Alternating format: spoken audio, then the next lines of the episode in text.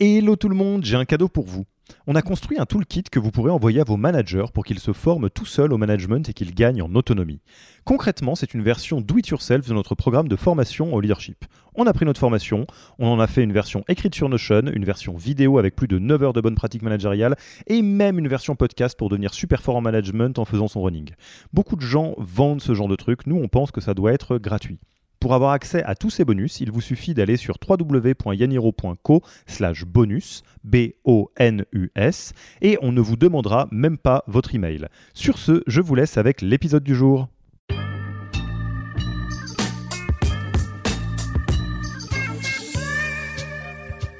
À un moment, tu commences à te dire « Ah tiens, il faut que ce soit un peu structuré, qu'il y ait une philosophie derrière. » Et ça, il y a des gens dans ton entreprise qui...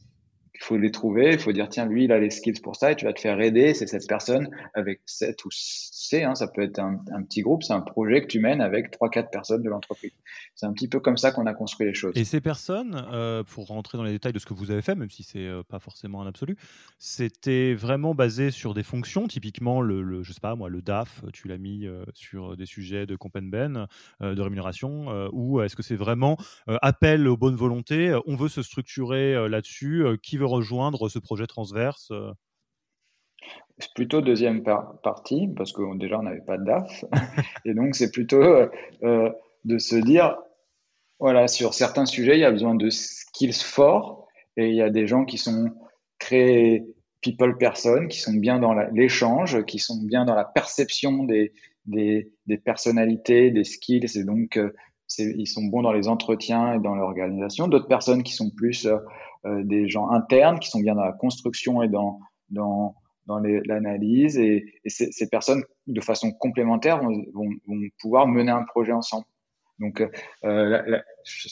en fonction des skills, on va se dire, tiens, ces personnes vont être bien pour mener les process de recrutement. L'autre, c'est quelqu'un qui en général, fait ses recherches ultra détaillées et aime bien cruncher des Excel, donc c'est plus logique qu'il soit sur la partie compensation. Je schématise, mais c'est des forces que chacune des personnes a, et tu vas essayer de piocher comme ça dans les forces de ton équipe, mais qui sont, ça peut être un dev qui fait ça, un mec en gros qui s'occupe de la culture, quelqu'un en marketing qui s'occupe du process de recrutement. C'est vraiment chacun, on a été pioché vraiment dans chacune des équipes et dans chacun des métiers.